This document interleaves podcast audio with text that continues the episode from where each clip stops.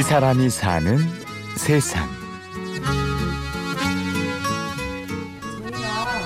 얘가 연년생이라서 초등학생이라서 너무 뛰고 시끄러워서 아 그래요? 네, 전에 주인한테 좀 싫은 아, 소리 들어서 이사하려고 그러거든요. 어, 애들 사실은 있으면 그렇긴 한데 음. 집주인마다 이제 성향들이 다 다르세요. 이렇게 서울 은평구 응암동의 한 부동산 사무실.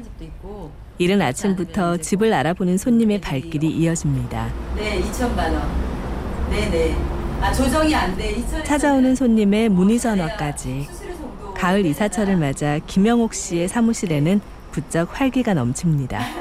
많이 좋아지긴 했어요. 지금 또 전세가 너무 많이 올라 있으니까 대출 금리는 저렴하잖아요. 저 같은 경우도 한 달에 매매 한 건 하는 게 힘들 때도 있었어요. 그런데 지금은 많이 건수가 있는 거 보니까 활발한 것 같아요. 예. 다리가 너무 아파서 잠깐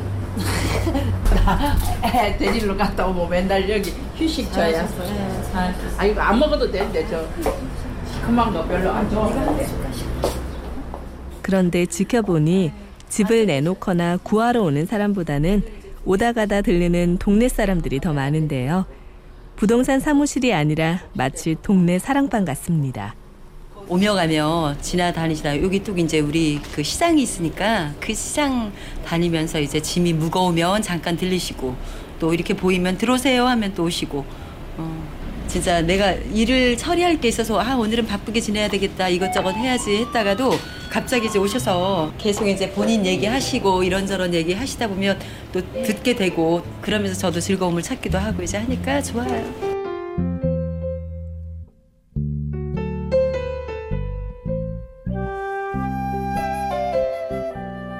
10년째 한자리에서 부동산 사무실을 운영하고 있는 김형옥 씨. 결혼 후 두 남매를 키우는 게 전부였던 형옥 씨가 공인중개사 자격증에 도전한 건 2002년도였습니다. 시작은 아이들 학원비라도 벌어볼 요량이었지만 파고들수록 내 자신을 위해서 뭔가를 한다는 생각에 흥분됐다고 하는데요. 그래도 다섯 과목에 걸친 두꺼운 책들은 지금 생각해도 머리가 아픕니다. 책을 보다 보면 그 다음날 내가 언제 이걸 막 이렇게 줄은 쳐놨는데 생각이 안 나는 거야. 어, 엄청 열심히 했어요. 음, 밥하는 시간 빼고 잠자는 시간 빼고는.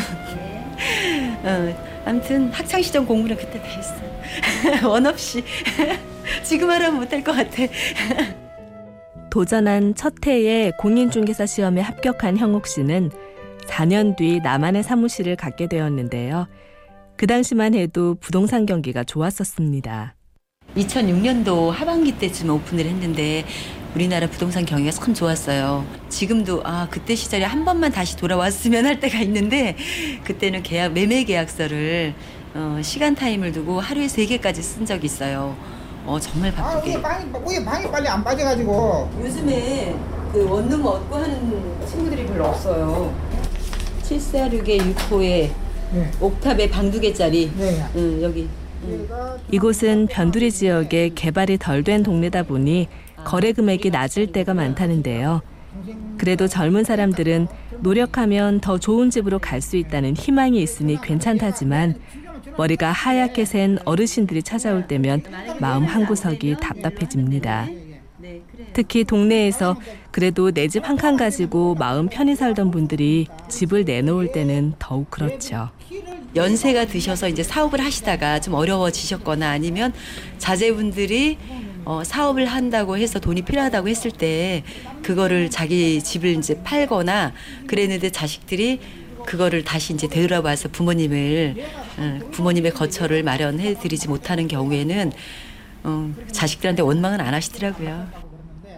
부동산에서 한 블럭 떨어진 곳에는 2년 전 3천 세대가 넘는 대단지 아파트가 들어섰습니다.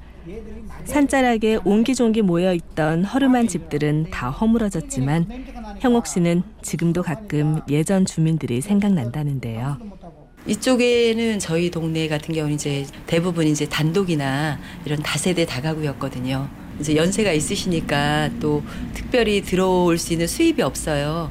어, 그러면서 그분들은 기존 있는 재산 가지고 다른데 전세를 구하신다든지 하니까 그게 좀 안타깝죠. 여기서 자그마하지만 내 집을 갖고 계시던 분들이 거의 한 70% 이상은 타 지역으로 전출을 하게 된 것 같아요. 네, 예상님 그 이분이 날짜를 도저히 맞춰서 집을 구하실 수가 없으시대요.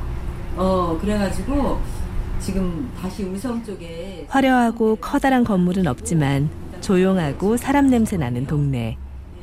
이곳에서 오래 머물고 싶은 것이 김형옥 씨의 바람입니다.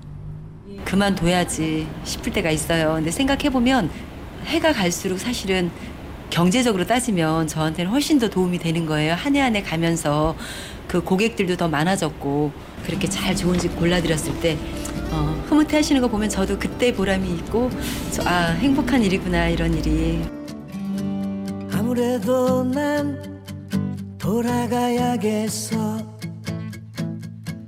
이곳은 나에게 어울리지 않아 이 사람이 사는 세상.